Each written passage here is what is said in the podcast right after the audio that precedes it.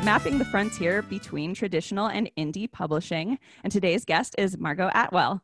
Margot Atwell is the head of publishing at Kickstarter, where she helps authors and publishers build community and find support for their creative projects.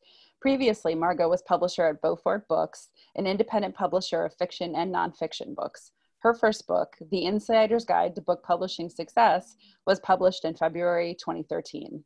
In 2014, she raised almost $10,000 on Kickstarter to launch Gut Punch Press and fund her second book, Derby Life Stories, Advice, and Wisdom from the Roller Derby World.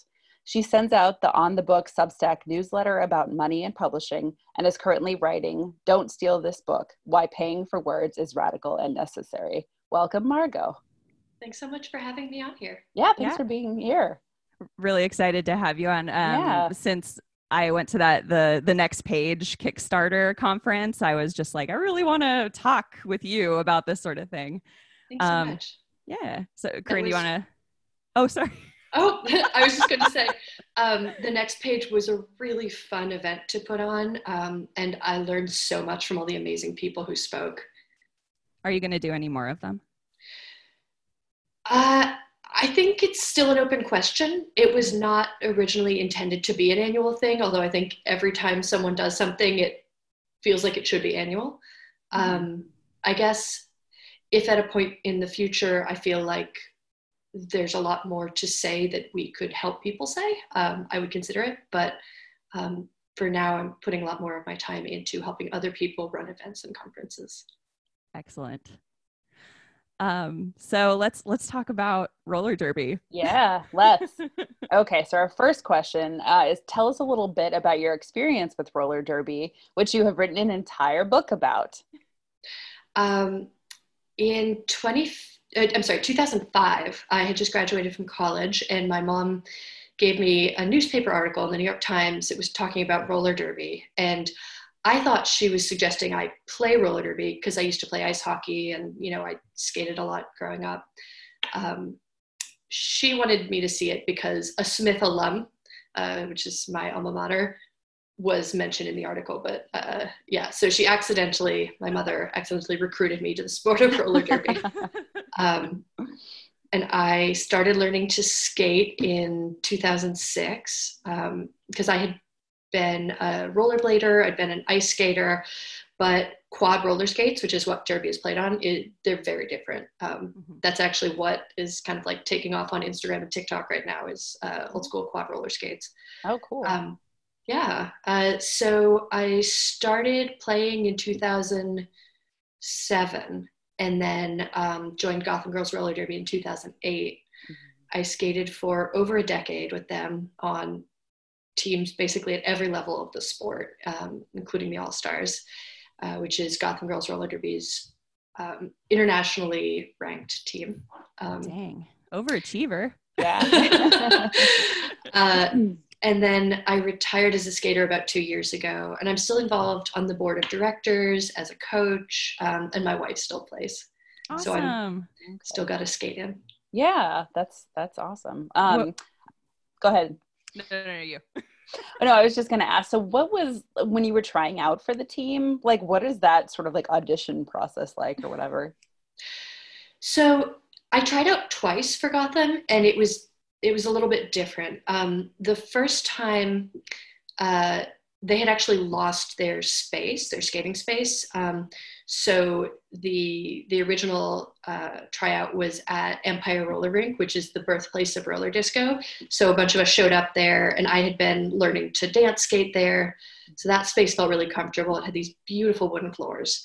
And then by the time callbacks happened a few months later, um, which normally doesn't take a few months, but uh, they had their own warehouse. And so I showed up there and I had never skated on a sport court before, which is a really slick plastic surface. Okay. So that was a surprise. I didn't make it that first time, but then I went and skated with a league that was starting in Westchester called Suburbia Roller Derby.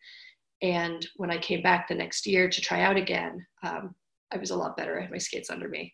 Um, but the second time, uh, Gotham had realized that it's very hard to learn how to play roller derby if you don't have anyone coaching you. So they did a few um, a few sort of like one-off skate sessions teaching people the skills that you had to demonstrate in the in the tryouts because back when i first skated like you kind of just showed up and you were good enough or you weren't you know you may be like I was roller skating on the cracked sidewalks of Bed-Stuy and, you know, learning how to do turnaround toe stops by like watching myself in a van. It was very, very DIY. and then, um, but over time, the sport has gotten more and more, I say professionalized because it's gotten much more advanced, but it is still not a professional sport. Uh, everyone pays dues to play. So now Gotham has three levels of basic training. So you learn how to skate, then you learn how to uh, do contact, and then you learn actually how to play the sport in these three different levels. So it's it's really come a long way in since I've discovered it like I don't know 14 years ago. Wow. It sounds like it's really friendly to people who want to learn. It really is. I think in some sports cultures, there's a culture of hazing, and that's it's completely the opposite in derby um, i feel like the sport itself is such a hazing process that um, that people are always so generous and welcoming to new skaters oh that's great what was your name m dash M dash. Oh, that is the most publishing person thing I've ever heard. I was really pleased when I came up with that one. How, how exactly did that go? How did you come up with that name? Um, well, I was an editor at the time, and uh, I was pretty fast um, because I had this old hockey background, um, and so I liked uh, I liked the sort of like speed, punctuation, girl's name, triple pun. Yeah, yeah, you're you're speedy, and your name starts with an M, and you're an editor like it all comes yeah, together. it all makes sense. Yeah, yeah. the um uh the miscommunication with the mom thing happened to me recently because corinne you and i were watching we were doing a co-watch of the new suspiria movie. Mm-hmm. and mom's like what are, what are you guys doing right now? And i was like oh we're watching suspiria. It's like a bunch of witches at a ballet school. And i think she had this idea that it was like Harry Potter for ballerinas. I would watch that. I know, but it's you know very not. So I caught her before she went and watched it. I was I was like, actually, it's a bloodbath, and she goes, oh, oh okay, never mind. but uh, all right, so so um, M dash leading to leading yeah. back to the editorial experience. What made you want to get into publishing in the first place?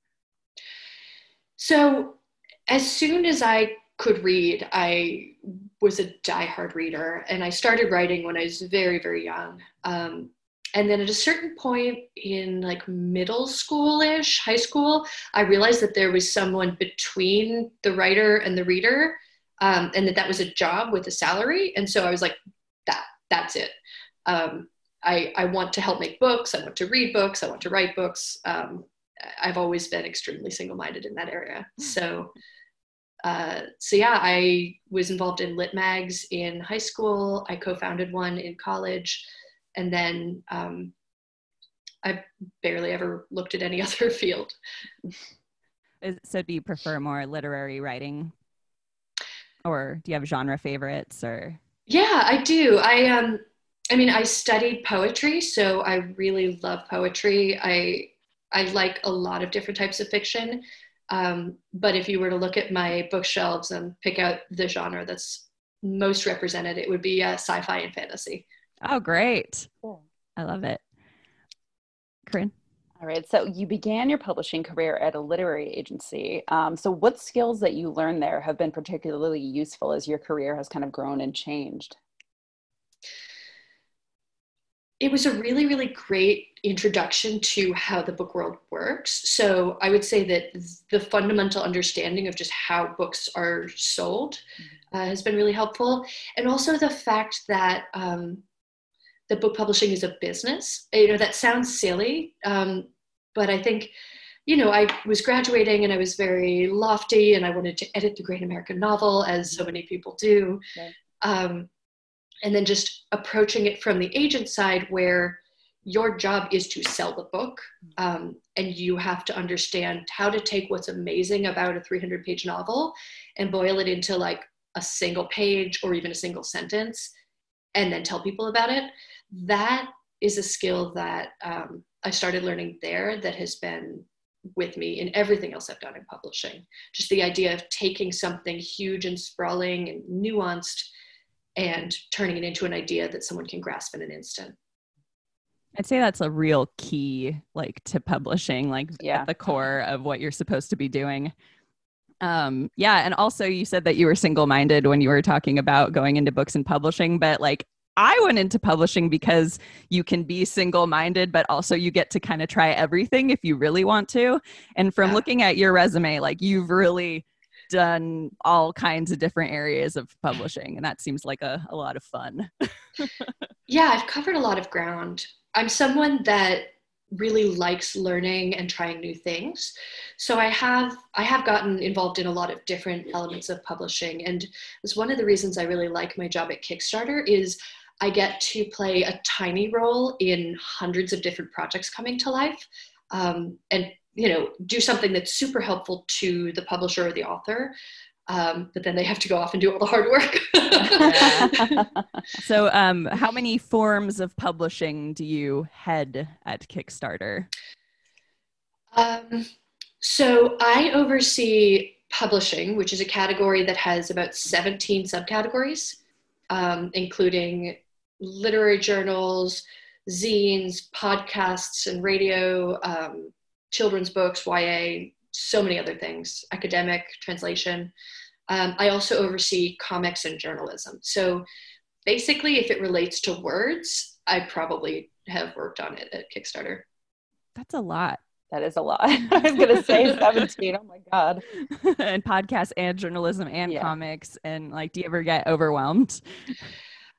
I do. I I really like to help people and I really believe in the work I do. So one of my biggest challenges always is how do I say no to some things so that I carve out space to focus on areas that are really important to me. And I think um, I mean most people I imagine have that problem of of having too many things to work on. Um, but that that focusing and saying no to someone that's really hard to me Yeah, I think we all struggle with that a little bit, um, especially as people who like want to make other people happy and like work with them to see that their work is elevated and like shown to everyone. Um, but what are some of the most uh, unusual and fun or memorable projects that you've worked on? Oh gosh how long do you have I mean, as much time as you want to give us. yeah.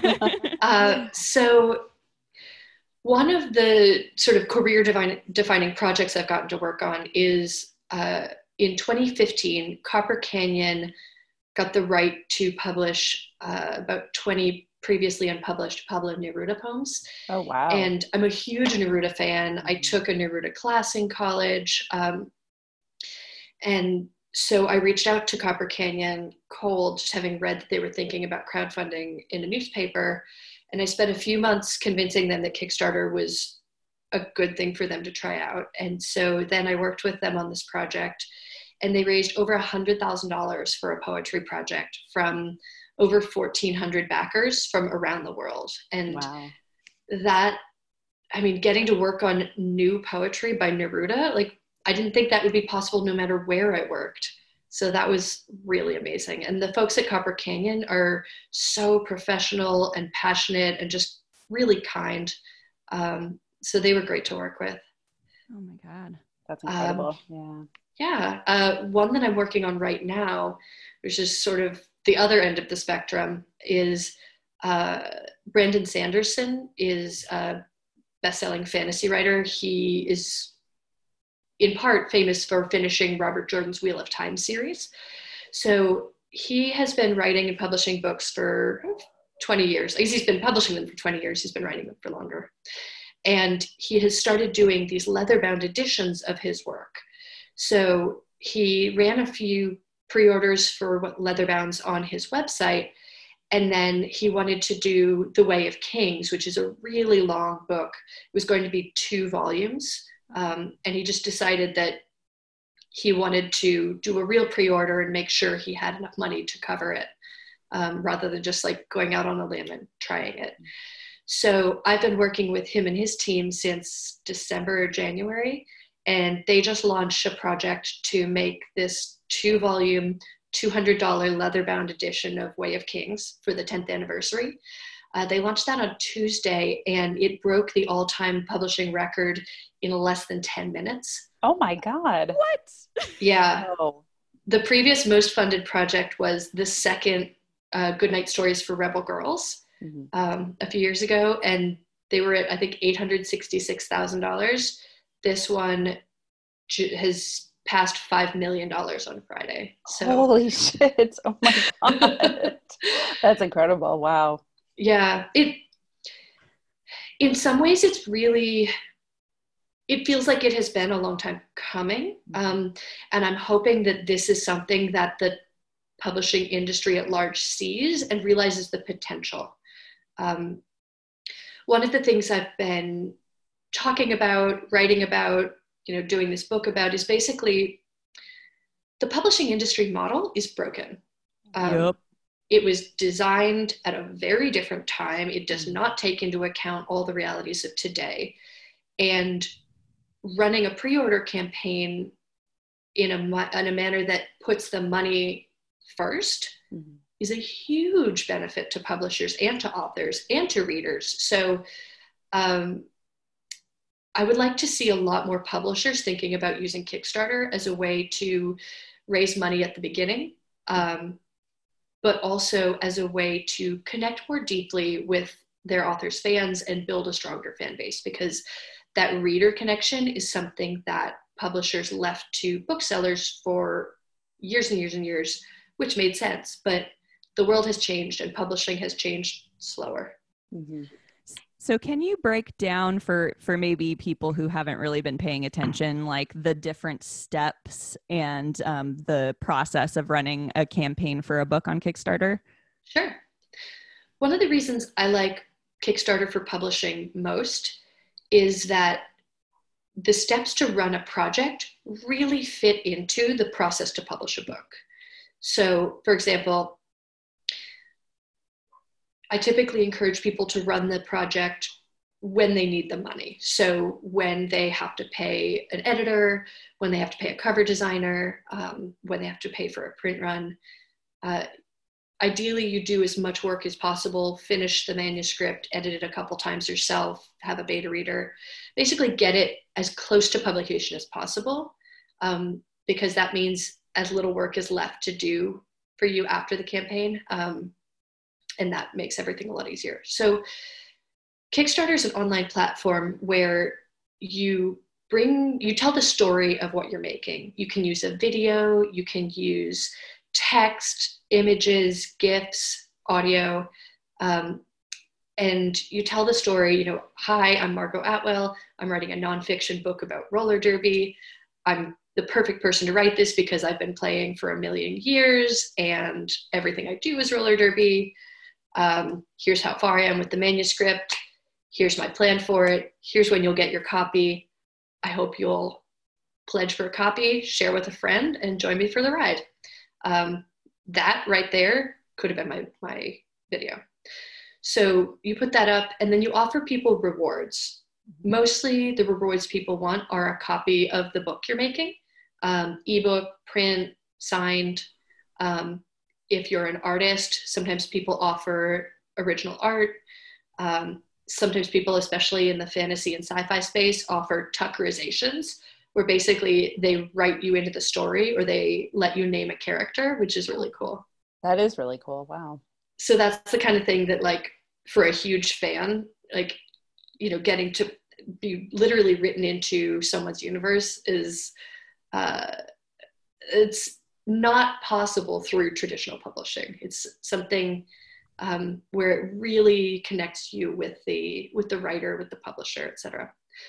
So you set your financial goal. Say, for one of my projects, I needed seven thousand dollars to pay for art, editing, printing, etc. So I say I need seven thousand dollars. If you all pledge seven thousand dollars in the next thirty days, uh, it'll be amazing. I'll get to make my book, and I'll send you your copy. And then people start pledging. Um, they have that 30 days. It could be 15. It could be 60. Um, you get to decide. And then if people pledge as much or more than your goal amount in the time allotted, then everyone's card is charged. You get the money and you get to go out and make your thing and then turn that around and send it out into the world. And if not, if you don't make it? If you don't reach your goal, um, nobody's card is charged. You're not on the hook to deliver your rewards. And that's actually um, Spike Trotman, who runs Iron Circus Comics, says a failed Kickstarter is a dodged bullet because previous to Kickstarter, you could still self publish and maybe you would print 2,000 copies, you'd put it on your credit card, or you'd save up money for months or years. You print your 2,000 copies, you put them in your garage, and you would sell 10 of them. Yeah. Um, and so, Kickstarter, learning that you have not figured out precisely how to reach your audience or how to sell your story before you print it that's a huge benefit to a self-published author and it's also you know if a publisher thinks they've got a huge hit on their hand and then they just like miss the mark with their campaign then they realize they need to do more market research they need to do more audience building they maybe need to change the format the price etc but it really is good market research. Um, and then you can come back to kickstarter and try again once you've sort of like built a bigger audience or retooled your you know your format or whatever else.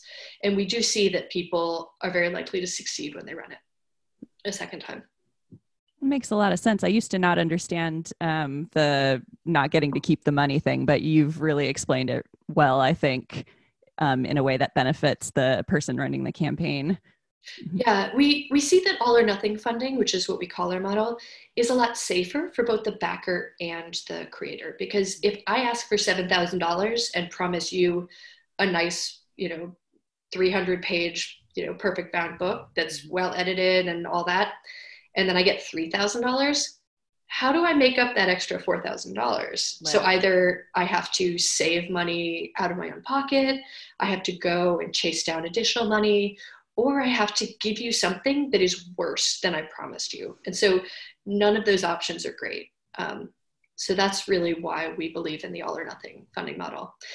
And we also see that it works. Uh, so I think that the the all or nothing model is really scary for a lot of people. The idea that you could put work in and not get something back. But we see that there's a huge gulf between people who launch a project and like really haven't understood the system or done the work and then people who launch a project and succeed mm-hmm. uh, in the publishing category for projects that have at least 25 backers 80% of them reach or exceed their goal oh wow so cool. if you do a good job telling your story and you start telling people about it and you you know get the word out to your followers and your readers and your friends there's a really really high chance that you'll meet your goal or even exceed it Oh. Uh, Corinne, do you want to do, do the next Oh, one? sure. I actually had a question before our next question. So, uh, and now, um, so after your success with uh, working with Copper Canyon, do you feel like other publishers' attitudes are sort of, are they a little more open to the idea of crowdfunding, or do you still feel like it's kind of a hard sell for them? I definitely saw that independent publishers mm-hmm started to change their opinion after the Copper Canyon project. And okay. I've worked with a lot of others since then. Okay. Um, mm-hmm. uh, Milkweed ran yeah. a project to start a bookstore and has run another project since then. Um, actually, Tupelo Press is an amazing poetry project live right now. Mm-hmm. Um, I, I could be listing amazing publishers all day. Um, yeah. But yeah, so so I would say that the perception of crowdfunding has really changed over time. And I think that is partly the model of the people who are trying it. And I think back when I started at Kickstarter in 2014, people saw crowdfunding and they thought it was like begging for money on the internet. Mm-hmm. And so I've really worked to help people understand that it's a great way to tell your story and connect with your community. Um, and that you don't have to say, help me, I desperately need your money. You can say, I'm doing something super cool come be part of it and I'll send you a copy. And I think that that second message resonates so much more. Yeah, absolutely. Okay, so um, as you said earlier, too, traditional the, pu- the traditional publishing model is broken um, in many, many ways. So, what do you think sort of is the most pressing issue facing the industry right now? And do you notice that any progress is being made? So, I, am I'm, I'm going to cheat. That's okay. yeah. So when I ran the next page, uh, which is a free digital conference that um, that we hosted at Kickstarter, um, that's actually still up on Kickstarter. I can share you the link later. Um, we had four main conversations, which were my perception of the main issues facing the publishing industry. So one of them was diversity and inclusion, one was money, one was technology, and one was community. And I think that diversity and inclusion is extremely visible right now as an issue, but it's been extremely visible as an issue for quite a while without us making major strides. I am cautiously hopeful that some real change will be made as a result of the attention and um, and sort of focus that people are putting on it this year. But in 2015, when the first Lee and Low uh, diversity baseline study came out, the whole industry understood at that point that we were so white. The industry really privileged people from upper economic backgrounds, and uh, it was very straight, it's very cis, it's very abled. And mostly what has happened since then has been lip service, or else it has been people of color doing the work until they can't be ignored anymore. And people, there are so many Black women, people of color, of all genders, who have done phenomenal stuff, but it shouldn't be on a marginalized community to gain access to a space. It should be on white people to say, this is broken, we need to fix it, and we need to invest in it. Um, so I think that diversity inclusion is one issue, and I would say I'd say we get a D plus for the work we've been doing, and I hope that I can give us a C plus or a B plus by next year. Um, and my oh, I'm sorry. oh no, um, that that has a lot to do with another question I'd like to ask. But if you want to con- continue on your path right now, then we can talk about it later. sure. Um, another major issue in publishing is money. It's who gets paid, how much they get paid, what they get paid for, and how the economic system of the industry works. So, um, I think most people don't understand that every dollar paid by a reader, how small a percent goes to everyone who's doing the work, and how large a percent goes to most often Amazon or Ingram or Barnes and Noble. Um, and God, I could talk about the problems, uh, the financial problems in publishing all day. But basically, I think that we need to design a new system based on the realities of 2020 and 2030 and 2040. Um, and just kind of like undo all of the problematic economic choices that the industry made literally 100 years ago mm-hmm. um, and that we've sort of carried forward. Mm-hmm hung on to no matter what. Mm-hmm. um, so going back to the diversity inclusion piece and also kind of folding it in with Amazon, um, when Blackout the books, uh, Blackout the bestseller list was trending, I noticed, you know, we're extremely critical of Amazon, all of us here.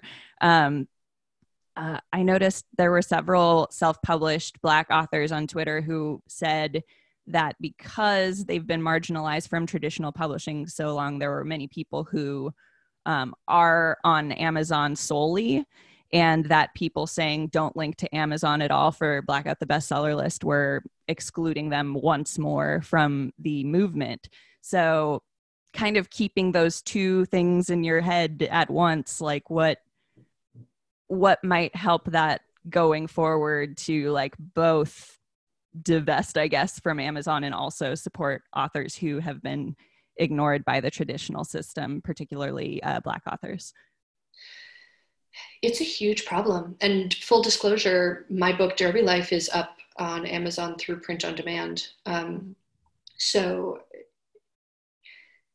Amazon has gained so much market power mm-hmm. that if your book is not on Amazon, it's as if it doesn't exist.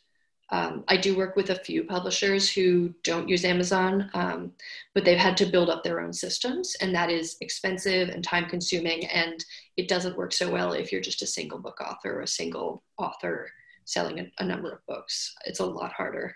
Mm-hmm. Um, so there's like individual issues and systemic issues. And what an individual could do would be potentially diversify their book and make sure that they're selling it through Ingram as well, because that gets them into other channels, including bookshop.org, which is a growing company, but um, but they donate money to independent bookstores and also independent bookstores can put up a storefront on bookshop.org so that they get a larger portion of the revenue. Um, that said, that's still filtering a lot of money directly to Ingram, which doesn't really have any competitors at this point, which is a huge problem. Right. And a systemic issue, we need 10 more bookshop.orgs. We need so many more competitors um, because Amazon has been able to gain the power they have because, well, I can't even. that's a much longer topic. right. Um, because they undercut other players in the business, because they were willing to take a loss for a really long time to gather up market power, because they understood the potential of the internet way earlier than a lot of book publishing did. Um, and now they own so much market share that it's hard for someone to compete, whether they be an independent brick and mortar bookstore or a chain brick and mortar or a website or anything else. But we could, as an industry, say that we want to divest from Amazon. We just have to create alternatives, and that's something that's bigger than one individual author. So right. I, I think we need to to balance these different ideas, um, and we also have to understand that there's not going to be any solution that doesn't harm some player, because selling books on the internet can cut out independent bookstores and selling books in independent bookstores makes it harder for indie authors and small publishers without distribution so i think that sometimes we flatten everything into like evil and good mm-hmm. but it's a lot more nuanced and complex than that mm-hmm. Mm-hmm. we were talking about on one of our our uh, recent episodes, we were speaking to a couple of children's book authors who were talking a lot about being able to hold two thoughts in your head at once um, and being able to change. And it sounds like what I'm hearing from a lot of our guests is is the concept of decentralization that you're talking about, where we need more competition, we need more places for people to be able to go to get books. Um, and yeah, I, I think it's interesting what you say about how someone gets hurt whatever in whatever you're doing. So that's that's a tough pill to swallow but yeah. I think the challenge is we need to do a lot of things mm-hmm. to pull to sort of get rid of our addiction to amazon. Um, one of the things that we'll have to do is be willing to pay more money for books. And that's really hard i think especially when the book that you buy from amazon looks like the book you buy from bookshop looks like the book you buy from word bookstore down the street right. you know it's a lot easier for um, you know if you're buying an heirloom tomato at a farmer's market you get to like see the farmer and it's in a prettier you know like an earthy package and you just you feel very virtuous for it um, so i've always wondered like can we do something like that in publishing like artisanal publishing mm-hmm. Mm-hmm. What would that look like? And you get to see the farmer smile. Yeah, the farmer is an author. and I think part of that is demystifying the publication process because since every every you know perfect bound paperback basically looks the same whether it was print on demand via amazon or ingram mm-hmm. or you know published by a big five publisher um, you can't instantly tell you know you don't have the markers of oh well this was small batch and this is not but i think that some of the same language um, and showing people like how it works and where your dollar goes that kind of storytelling could help us shift the the audience a little bit because the same way that people will you know prioritize locally grown fruit and um, you know smaller non-chain coffee shops and pay a little more for it you would think that those people would be able to to find it in their budget to pay a little bit more for a book if they understood the harm that was caused by their discount. Okay so you think it's it's education for all about how everything works and uh, and like you were saying earlier how little money trickles to the people who are actually working on the book when it goes through like those larger um, outlets. I think that's certainly one uh, one angle we have to approach it with. Mm-hmm. um, yeah. Great i'll take the next question. Yeah. So it's some of the writing that you've done you've been really transparent about how poorly the publishing industry pays uh, what can people who work in book publishing do to try to improve those conditions? Uh, I'm not going to be flippant and just say pay people more because yeah. um, I understand how complex that is. Um, yeah. Well, one thing that would really instantaneously help, and that I think we are super positioned to do right now, decentralize the book publishing industry and pull it out of New York. You know, mm-hmm. I say this as a New Yorker who has lived in New York for over 12 years. Yeah. I was born in Manhattan. Mm-hmm. Um, but there's no reason in this age where we're all sitting in different places having this uh, live stream conversation or this uh, video conversation, there's no reason with the amazing tools that we have that everyone needs to be in the same room. And if I'm making an entry level salary of $30,000, that goes pretty far in some cities in Ohio. It does not go very far in New York City. Mm-hmm. So the same salary, if you're able to live somewhere else, uh, could go a lot further. And I think that that also starts to get at the question of diversity and inclusion um, because having having more earning power is going to help people who, for example, had to take student loans. Mm-hmm. Um, and being able to work somewhere outside of New York City, you know, that that pulls in different perspectives that are currently really underrepresented in the publishing industry. Like I think publishing publishes a lot of books about New York City because a lot of us live in New York City. And I think that a lot of people who come to books are looking around, but they don't see themselves. And that would be one area where we could expand the pie for everyone is if people are seeing themselves in books again and again and again they're going to buy those books and they're going to come back for more and they're going to recommend them to people who are like them. Right um, so speaking of work, workers being paid more, uh, you just went through, well, I guess, gosh, how long ago was it? Um, Kickstarter went through the process of uh, unionizing, right? The workers at Kickstarter. Can you talk about how that worked and what, uh, what effect that's had on both Kickstarter and then the, you know, the people who work there? Sure. I can talk a little bit about it. I was classified as a manager. Right. Um, so much of the actual unionizing effort I've heard about secondhand. Mm-hmm. Um, but basically, starting in 2017, people started talking about unionizing even that far back. And then in 2018, um, there was a real flashpoint within Kickstarter where people started to realize that they wanted to have more of a voice in what the company was doing. And they believed that the only way to do that was by creating a union. So um, I would say like fall of 2018 through late 2019 was an extremely drawn out unionizing effort. And Kickstarter's CEO said in, I think, May of 2019 that he was not going to recognize the union. Um, so when workers unionize, they can say, we would like to be recognized as the union of Kickstarter. And then the company has two options. They can voluntarily recognize them, in which case the bargaining starts right away, or they can say, no, you have to go through uh, the National Labor Review Board.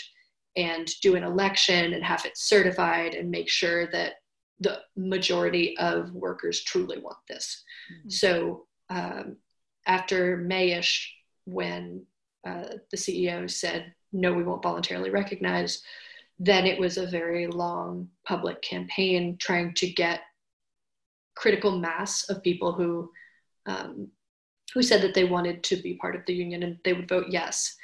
And the election was January 2020. Mm-hmm. Um, the the results came out February 2020, and uh, the majority had voted to unionize. And within about two months, Kickstarter went through a pretty big round of layoffs, and the union, um, before they'd even negotiated a contract, their first negotiation was severance and um, terms around the layoffs. And so the union was able to negotiate really favorable terms for severance, for continued health care, especially in light of the pandemic, and um, a few other terms, such as recall rights, where if Kickstarter wants to hire someone with a certain job title in the next year, they have to offer that position to the person who had that job title first. So mm-hmm. it's not great. Layoffs are always terrible and hard, but I feel so much better that my colleagues who were laid off have enough money and time and health insurance to get them to their next step mm-hmm. versus what might have happened if we didn't have a union. Wow, that came down to the wire. Yeah. Yeah. It's intense. Wow. well, I mean, I'm I'm glad to hear that that happened. Um, sometimes even when you have a union, it doesn't work out very well, Powell's. Um, um, Actually, that's my opinion. One of yeah. One of my colleagues, Oriana Leckert, who was a huge uh, supporter and um, advocate within the union, had gone through had used to work for Powell, so she really had that in her head as she was going through all of this. Yeah, I I, th- I can see how that would like teach you a, a lot of lessons. I only worked at Powell's for like three months, but you know, your first day you talk to your union rep they're like let's give you the entire history. And it's like wow i had no idea that this was so complicated. Um but that's we're talking about kickstarter. Um yeah like what, what do we have left? Um well tell us about signs of change. Sure. Yeah. So, Signs of Change is a sort of open call for projects that I originally came up with I've been thinking about something like this for years, but originally I started working on it last August, so almost a year ago. And we're inviting people to make broadsides, zines, posters, basically any kind of ephemera um, where you share your ideas with an audience, with the world, etc. Um, I knew that this summer and fall we would be seeing a lot of political activity. I did not understand how urgent and important it would be. Um, I thought it would be quite important and urgent. I didn't realize it would be literally life or death. Um, and so we're inviting people to come to Kickstarter to to run just really small projects. Um, you know, maybe enough money for uh, you know like a long stapler and a pile of paper and some money to pay some contributors, or um, you know for time on your local um, like Vandercook printer or something like that uh, if you're in a place that is open enough for you to use that. Um, but basically, yeah, it's just a way to create something and share a message with other people um, and raise enough money that you're not going out of pocket on it.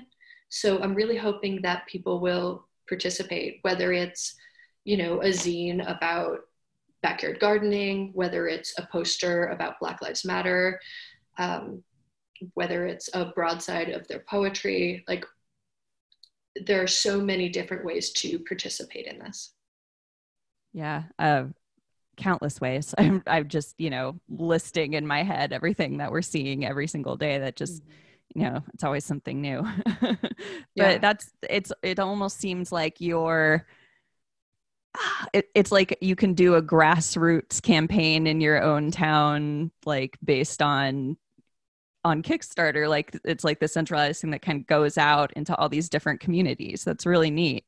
Thanks. Mm-hmm. And what's the what's the timeline on that again? So it launches tomorrow, July 13th, mm-hmm. and it runs through the end of the summer. But honestly, the reason I'm doing this is just to show that you can bring a really small, focused, short project to Kickstarter. I think people think that you have to be doing like a whole novel or mm-hmm. like a, an illustrated comic or, you know, a drone or something. Um, but Kickstarter really is like a community powered platform for spreading ideas. Awesome. Um, Corinne, do you have any more questions? Um, the you know the last question I had actually was something that I feel like we used to ask every guest. Um, but what are you reading right now? What am I reading? I'm reading Chilling Effect, okay. which is um, I'm gonna look up the author because yeah. uh, uh, Valerie Valdes. Um, I hope I said her name right. Uh, it is a really amazing space opera heist situation. It's basically Whoa. like uh, Firefly plus uh, Hitchhiker's Guide plus a little of Cat Valente's space opera. Um, it's amazing. It's it's really funny and gripping and i read half of it yesterday so damn um, wow once we hang up i'll just go back and read the other half yeah. wow corinne what are you reading what am I reading? Uh, I'm reading. Uh, um, oh my god! Now, of course, like I, I feel like I should have prepared my answer. Now my mind goes blank. Um, I'm reading. Oh, I'm still reading. Uh, so you want to talk about race? So I'm almost done with that one. Um, and then I'm reading uh, The Underground Railroad, uh, which oh. has been on my bookshelf for a couple years and I never got around to reading. And I think Emily, I think you loaned that to me actually, didn't you? So I should probably give that back to you eventually. Um, so I, have read it before. Yeah, I, oh, I won. And you don't need it back. Well, I went to um oh, what was that? What which conference did we have in Portland last year? Uh, AWP. AWP. That yes. was it. I won a copy from PEN America, a nice. signed copy of. So that's why I just you can give it. You don't even have to give it back. It's yours. Oh, perfect. Okay, good. Pass it on to someone. Yeah. yeah. Emily, what are you reading? I'm still reading Braiding Sweetgrass um, uh-huh. because I didn't I always get this thing in my head where I have to like finish the book. Like, how long is it going to take me to get through all these pages? It's like, I don't have mm-hmm. to do that. I can yeah. slowly. And if there's any book, Robin Wall Kimmerer is the author. And if there's any book that I want to slowly work my way through, it feels like the right book. Just mm-hmm. every chapter is a beautiful essay about like the natural environment and indigenous yeah. like uh, botany and mm-hmm. I love it. It's it's just a great experience. But I have been reading it for like 3 months, which that's is okay. kind of a long stretched out time for me to actually finish a book and not just abandon it. Mm-hmm. So, that's what I'm doing. Um, Margot, is there anything else that you uh, are excited to talk about? Oh, can you tell us a little bit about your next book before we uh, sign off here? Sure. Um, so it's called uh, Don't Steal This Book Why Paying for Words is Radical and Necessary. Um, and it's been something I've been researching and writing in fits and start for quite a long time. I think I've been researching it for five or six years and really just started writing last year. Um, and basically, I'm talking about uh, so everything I was talking about here is how problematic the way money works in publishing is and how we can change it and how you know individuals readers writers uh, publishing and society at large can take steps to change it. Awesome. Um, and where can people find you online? Um, i'm on twitter as at margot atwell m-a-r-g-o-t-a-t-w-e-l-l and i write a newsletter. I sometimes write a newsletter uh, called on the books which is on substack. And that's that's the best place to follow me if you really want to find out more about money and publishing. I really liked. Um, I think it's the latest one that was up there was um, a, where you pretty much break down the what you were paid in publishing and the way that you lived on um, as you went through your career.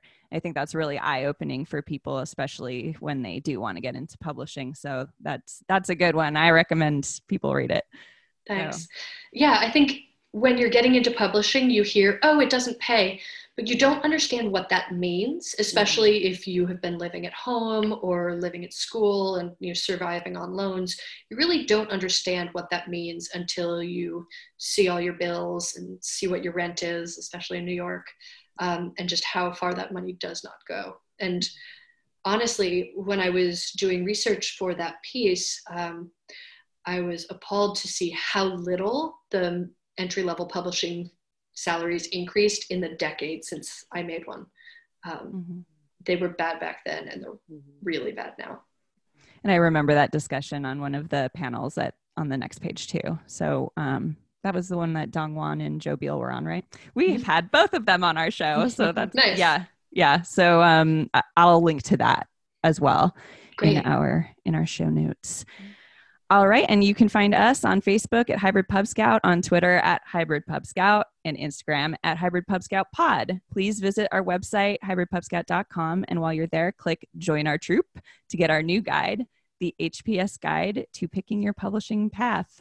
Margot, thank you so much for being on our show. Thank, thank you. you so much for having me. This is lovely. And thanks for giving a rip about books.